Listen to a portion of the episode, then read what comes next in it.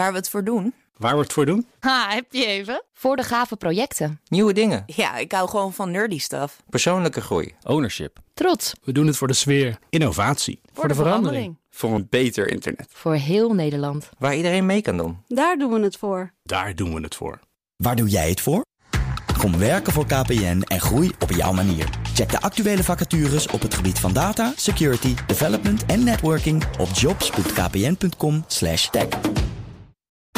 BNR Digitaal wordt mede mogelijk gemaakt door SecureLink. SecureLink. Safely enabling business. BNR Nieuwsradio. BNR Digitaal.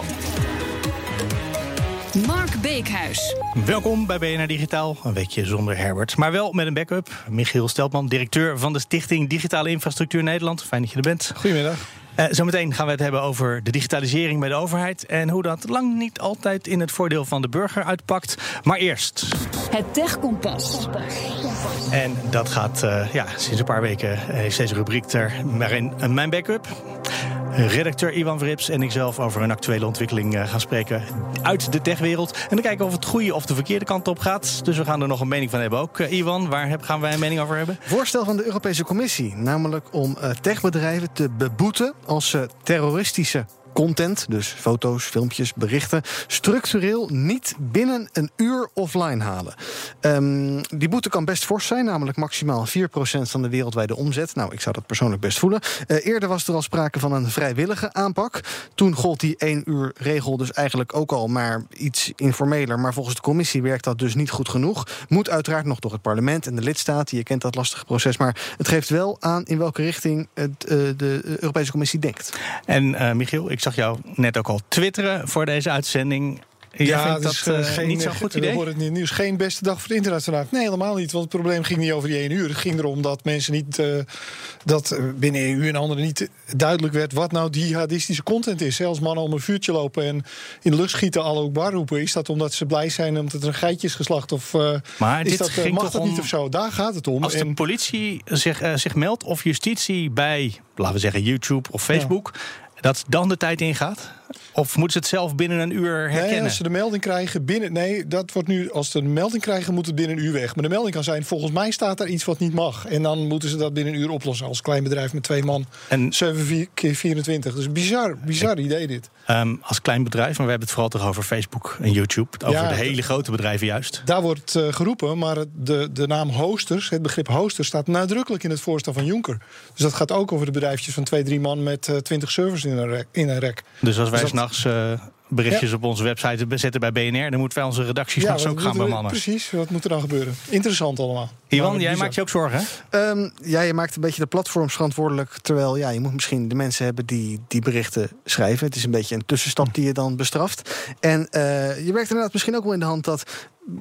platforms zoals Facebook en Twitter dan gaan denken... dan verwijderen we het maar snel. Of het nou helemaal terroristische content is, weten we niet. Maar we zitten ook niet op een boete te wachten. Dus je werkt ook misschien ook een soort verwijderlust... bij die bedrijf in de hand. En dat lijkt me ook wel zorgelijk. Dat gebeurt in Duitsland, geloof ik ook. Waar ze... In Duitsland worden al heel voorzichtig dingen weggehaald... voor de zekerheid. Dus is dat iets waar jij ook... Ja, dat zie je al duidelijk gebeuren. Duitse NetsDG is daar een aanleiding van. Het was bedoeld voor dit soort uitingen. Maar uiteindelijk werden dingen verwijderd... die de voorstanders die werden daar zelf de dupe van. En die schreeuwden natuurlijk moord en brand. Daar was het niet voor bedoeld. Maar je ziet, het heeft altijd hele vervelende neveneffecten. Ja, niet over nagedacht. Is het ritueel dat we aan het eind een rondje maken... en dan even kijken of iedereen het ermee eens is of niet. Volgens mij is dat nu al heel helder. Jullie vinden het allebei een heel slecht idee. Voor ons wel, maar ik geloof dat jij er wel anders over denkt. Ik zou een minderheidsstandpunt kunnen verdedigen. Mm-hmm. Ja, dat zou ik nog wel kunnen proberen. Ik denk, op het moment dat die berichten een probleem zijn...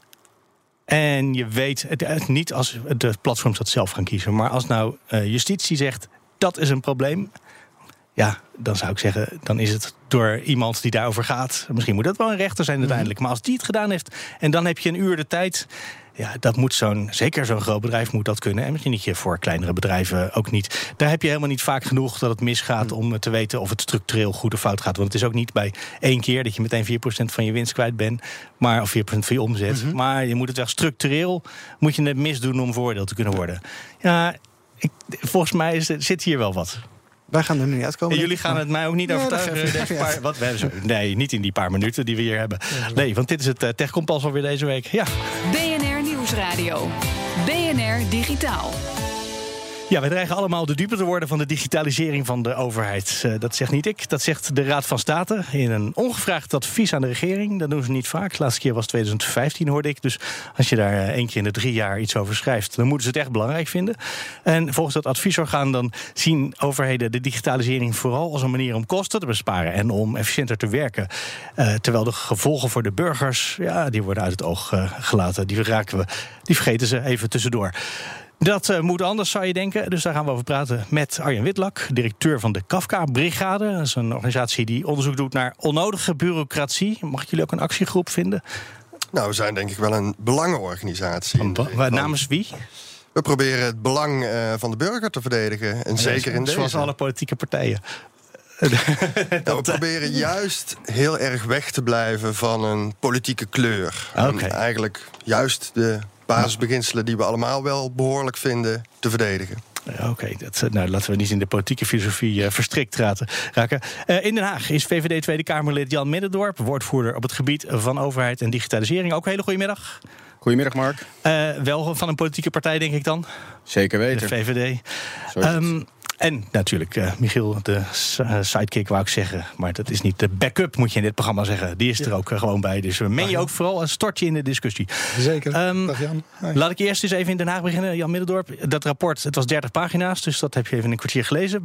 In het tempo wat jullie in Den Haag aan moeten kunnen, denk ik. Ik was er iets langer mee bezig, maar ik heb het heel goed gelezen. Ja? Dus wat stonden er voor punten in die eruit sprongen? Nou, ik denk dat het heel goed is dat dit advies is gekomen. Burger in de knel door digitalisering. Hè, ik denk dat er 2 terreinen zijn die er echt uitsprongen. En dat zijn ook terreinen waar ik dagelijks hier in de politiek mee bezig ben om die beter te maken voor mensen. Voor mij sprong eruit ten eerste de gegevenshuishouding van de overheid. De manier waarop de overheid met onze persoonlijke gegevens omgaat in die digitale wereld. Daar zie ik gewoon dagelijks in mijn werk allemaal voorbeelden van langskomen waar dat gewoon niet goed gaat. Mensen die torenhoge aanslagen krijgen van de Belastingdienst omdat gegevens door gemeenten niet goed doorgegeven zijn bij een verhuizing en brieven gewoon naar een oud adres worden gestuurd.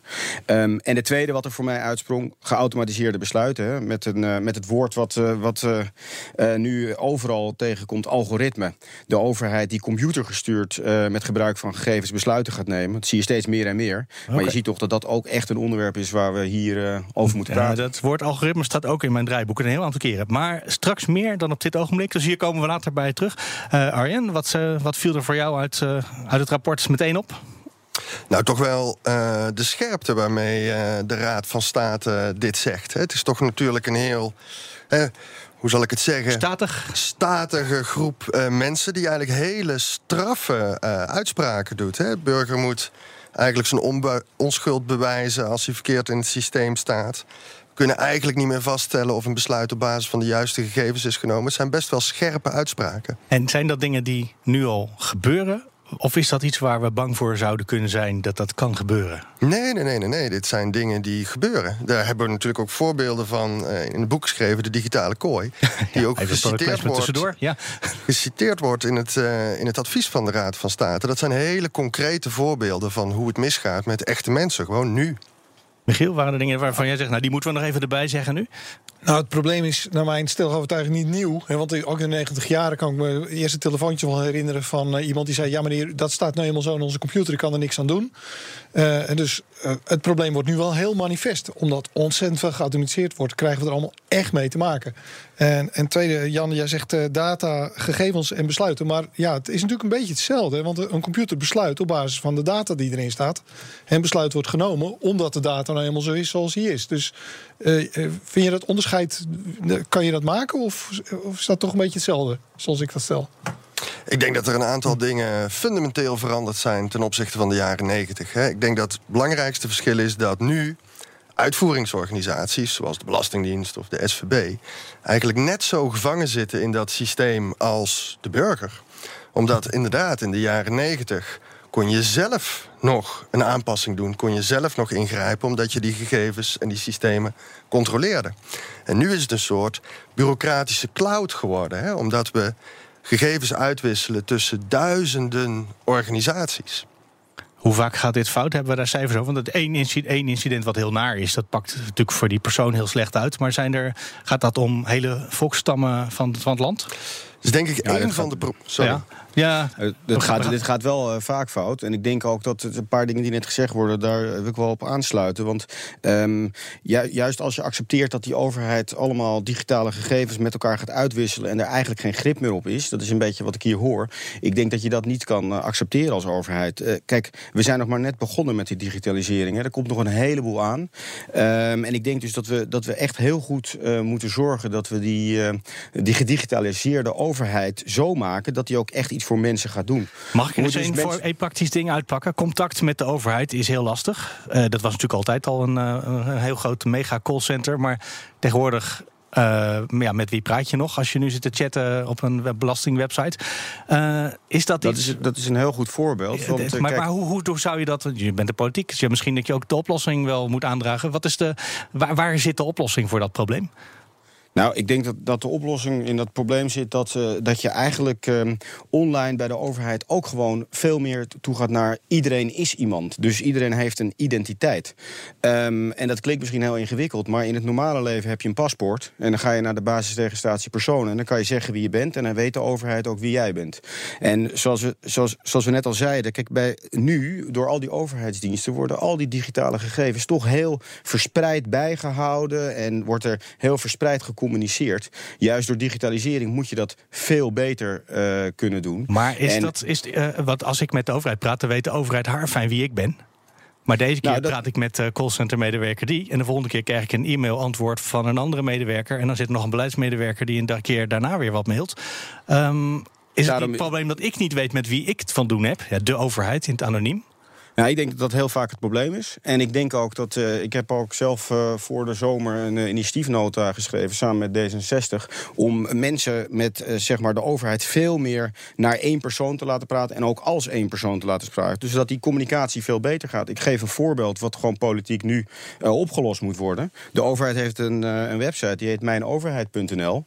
Daar krijg je allerlei berichten van de overheid. Maar eigenlijk, daar hebben we het al een hele tijd over... om dat beter te laten werken, want het werkt nog helemaal niet goed. Maar eigenlijk kan je nog helemaal niks terugzeggen. Nee, dat is eigenlijk heel gek, hè? En dat de overheid alleen maar zegt. Het rapport waar we het over hebben, dat heet mijnvraagtekenoverheid.nl. Omdat ze ook niet helemaal zeker weten of dat een goed idee is. Er staan hier in de studio twee mannen die heel graag weer willen reageren. Maar daar gaan we heel even op wachten. We gaan het straks ook nog hebben over algoritmen. Dat zei ik net al, want die brengen misschien de rechtsbescherming van burgers nog wel meer in gevaar dan het contact wat zo moeilijk verloopt. BNR Nieuwsradio. BNR Digitaal. De overheid gebruikt op allerlei plekken algoritmen om beslissingen te nemen, besluiten over ons. Maar dat heeft een keerzijde en de rechtsbescherming van burgers komt daardoor in gevaar, zegt de Raad van State in een vorige week gepubliceerd advies. Daar waren we al over aan het praten, net met VVD Tweede Kamerlid Jan Middendorp. Hij gaat over overheid en digitalisering. Arjan Witlak, directeur bij Kafka Brigade, waar ze onderzoek doen naar onnodige bureaucratie. En de backup van vandaag, Michiel Steltman. En jullie twee hier in de studio, jullie hoorden net Jan Middendorp in Den Haag praten. Toen hadden we het over contact met de overheid. En Michiel, bijna ging jij al een vraag stellen. Maar wat was het waar je moest stellen? Nou Jan, interessant. Jij noemde net, dat triggerde bij mij... We moeten de burger weer als een identiteit zien. Die moet identiteit geven. Die is een individu die als een individu behandeld moet worden. Is jouw pleidooi om in plaats van data van burgers in 100 verschillende systemen en diensten... om dat op één plek te hebben, te centraliseren...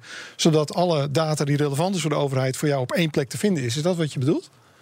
Nou, daar zijn wij heel ver weg. Maar wat ik eigenlijk wil, is dat we een geselecteerd aantal persoonsgegevens... die allerbelangrijkste, we hebben het al een paar keer over woonadres gehad en achternaam... dat we die inderdaad op één plek gaan opslaan. En daar heb ik voor de zomer samen met D66 ook een initiatiefnota over geschreven. En dan krijg je dus voor elke Nederlander eigenlijk een digitale kluis... waarin een aantal geselecteerde gegevens... door alle overheden steeds diezelfde gegevens worden gebruikt... en mensen ook zelf kunnen zien welke gegevens van mij gebruikt de overheid nou eigenlijk. Dat mensen dat zelf kunnen zien, maar nu bewaart de gemeente die gegevens vormen. En de Belastingdienst en het UWV, al die overheidsdiensten bewaren deels weer gegevens van mensen. Dus de overheidshuishouding voor persoonsgegevens die is zeer gefragmenteerd. En inderdaad, het voorstel wat wij hebben gedaan is om dat meer te centraliseren. In ieder geval voor een bepaald aantal heel belangrijke persoonsgegevens voor dat contact. Arjan Witlak van de Kafka Brigade. Dreigt hier toch weer bureaucratie of maakt dit juist het leven makkelijker voor ons en de overheid? Nou kijk, het is niet een slecht idee om die gegevens niet eindeloos te kopiëren. Want dat is een van de grote problemen nu inderdaad. Elke organisatie kopieert die gegevens. Vaak betekent het ook nog net iets anders. Je inkomen hier of je inkomen daar. Maar dit is een technofix die denk ik voorbij gaat aan de kern van het probleem. De kern van het probleem is natuurlijk dat je helemaal niks te zeggen hebt als burger over je eigen gegevens. Zelfs niet als die aantoonbaar onjuist zijn. Nou Jan... Nou, dat is een ander probleem. En dat is zeker ook een heel relevant probleem. Maar ik denk dat het eerste probleem is eindeloos kopiëren. Daar zijn we het geloof ik over eens. We gaan naar het andere thema. Maar, dat Jan, je zelf je eigen gegevens moet kunnen veranderen. Dat is ook wat de Raad van State adviseert. Hè? Dat je moet kunnen corrigeren. En dat de overheid je serieus moet nemen als je met een klacht daarover komt. Ja, helemaal mee eens. En als je, hoe meer je zelf als persoon grip hebt op je eigen gegevens, hoe minder fouten er ook worden gemaakt. Ik denk sowieso dat het heel logisch is in deze tijd, en dat het ook mogelijk is in deze tijd, om mensen veel meer regie te geven over hun eigen gegevens. Maar Jan, denk je dat daar de tijd nu wel rijp voor is? Want ik kan me nog debakkelen herinneren van een jaar of 6, 7 geleden. Toen zeiden onze medische gegevens centraal in plaats van overal in hangmapjes en weet ik niet waar in praktijkjes en servertjes bij de dokter. Maar centraal. Nou, toen ontplofte heel Nederland met het idee dat de overheid dan eens zo'n plekje bijhoudt waar het in staat. Toen was dat not done. En nu, denk je dat de tijd er nu wel rijp voor is? Voortschrijdend inzicht dat het nu wel kan? Nou, het is technologische vooruitgang, voortschrijdend inzicht. Ik denk dat de tijd er rijp voor is. Kijk, de samenleving digitaliseert zo snel. En de overheid kan wel zeggen, we willen dit niet gaan doen. Maar we moeten wel die ambitie hebben om mee te gaan met de samenleving.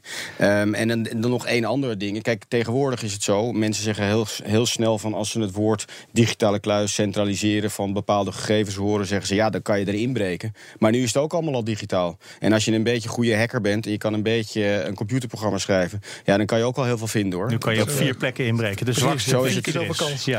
Toch wil ik nog wel even gezegd hebben.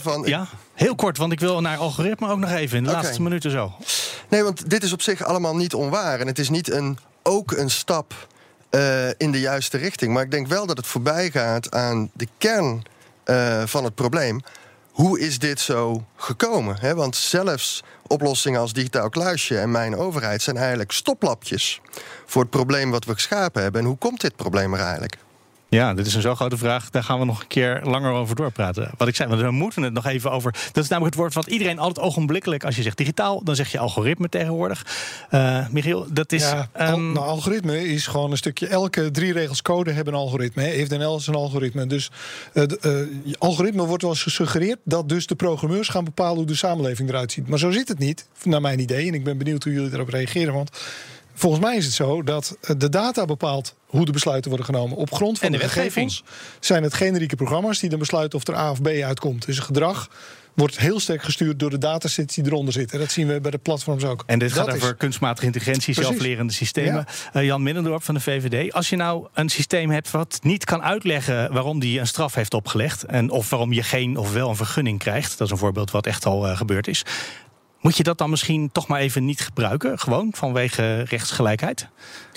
Ja, ik denk dat wetgeving digitaliseren, dat gebeurt. Of wij erover praten of niet, dat gebeurt. Dat zie je nu overal maar je gebeuren. Kan als overheid wel of niet zo'n vergunningssysteem in gebruik nemen. Zeker weten. En ik denk ook dat het antwoord op de vraag is, ja, kijk, als je niet zelf kan uitleggen, als mensen zelf niet meer weten wat de uitkomsten gaan zijn van die data, en als daar dus uitkomsten in zitten die wij niet willen, discriminatie, zijn er nog veel meer te noemen, ja, dan moet je als overheid dat niet doen. Je moet natuurlijk niet AI, big data en algoritme gaan gebruiken om een machinerie in gang te zetten die mensen gaat benadelen zonder dat je daar zelf grip op hebt. Maar dat doen we wel nu, toch? Nou, dat weet ik niet, want wij zijn... Ik vind dat een van de mooie dingen van dit advies. Nou, Arjan Witlak, doen wij dat nu wel? Nee, er is één voorbeeld van zelflerende algoritmen. Dat is Siri, waar het fraudesysteem waar alles aan elkaar wordt gekoppeld. Maar in principe het soort algoritme waar we het hier over hebben... met geautomatiseerde besluiten, dat zijn beslisregels. Ook dat met, wat was ook een systeem met vergunning van, wat was het, nitraatuitstoot voor landbouw. Of je wel of geen vergunning kon krijgen. We hebben flitscamera's gehad die niet konden uitleggen waarom ze iemand een boete gaven. Dat bleek een fietsrek te zijn of een aanhangwagen. En dat wist het systeem ook niet. Ja. Maar we hebben toch heel veel systemen waar we eigenlijk de grip al verloren hebben. Zonder meer hebben we de grip verloren. Je hoeft geen zelflerend algoritme of kunstmatige intelligentie te hebben om een probleem te veroorzaken. Dat is ook waar. Dit zijn geautomatiseerde besluiten op basis van beslisregels. En ik denk, in tegenstelling tot wat jij net zei, Michiel, deels besluit dat natuurlijk wel de programmeur. Al die wetsregels worden inderdaad vertaald. En vroeger werd dat openbaar gedaan. Kon je daar ook bezwaar tegen maken? Was dat toetsbaar bij de rechter? Nu kunnen we dat niet meer inzien en kan de rechter het ook niet meer toetsen, voor een deel ook vanwege de enorme omvang. En dit wil ik niet aan Michiel voorleggen, maar heel even aan Jan Middendorp bij de VVD. Want je zei net, wat we ook doen, dit komt toch wel. Maar ja, dat suggereert dat de Tweede Kamer helemaal nergens meer over gaat. Nou, zijn we voorzichtig genoeg? Zijn we terughoudend genoeg met dit soort systemen? Ik zei, het komt, want de samenleving digitaliseert. En wij moeten dus als politiek zorgen dat we de controle op houden. En lukt dat tot nu toe? Ja, want ik denk dat is een van de mooie dingen wat de Raad van State heel mooi opschrijft. Dat je die menselijke kant, die moet je steeds in de gaten houden. En waar nodig, waar inderdaad mensen bezwaar aantekenen omdat ze een snelheidsovertreding hebben gemaakt doordat ze een fietsenrek achterop hadden, dat voorbeeld. Daar moet nog steeds, heeft de mens een belangrijke rol. En dan kan je een heel stuk van wetgeving digitaliseren. Je kan een heel stuk van besluitvorming vooraf ingeven. Maar wat ik heel duidelijk zeg is steeds, je moet die menselijke kant in de gaten houden en ook die menselijke grip erop houden. En dat is onze taak als politici. Het laatste woord in deze uitzending was voor VVD Tweede Kamerlid Jan Middendorp. Dank ook aan mijn andere gasten Arjan Witlak en mijn backup Michiel Steltman. Volgende week is er een nieuwe BNR Digitaal. Dan is Herbert er weer gewoon terug van dat mooie weer waar hij nu is. In de tussentijd horen we graag wat je vindt van dit programma. Vragen, klachten, complimenten, stuur ze allemaal naar digitaal@bnr.nl of Twitter @BNRtech. Wil je terugluisteren, deze of vorige afleveringen? Dat kan altijd via de site, via de app, iTunes of Spotify. Graag tot volgende week. BNR Digitaal wordt mede mogelijk gemaakt door SecureLink. SecureLink. Safely enabling business. Ook Harm Edens vind je in de BNR-app. Je kunt BNR Duurzaam niet alleen live luisteren in de app, maar ook terugluisteren als podcast, zoals al onze podcasts. En naast dat de BNR-app Breaking News meldt, houden we je ook op de hoogte van het laatste zakelijke nieuws. Download nu de gratis BNR-app en blijf scherp.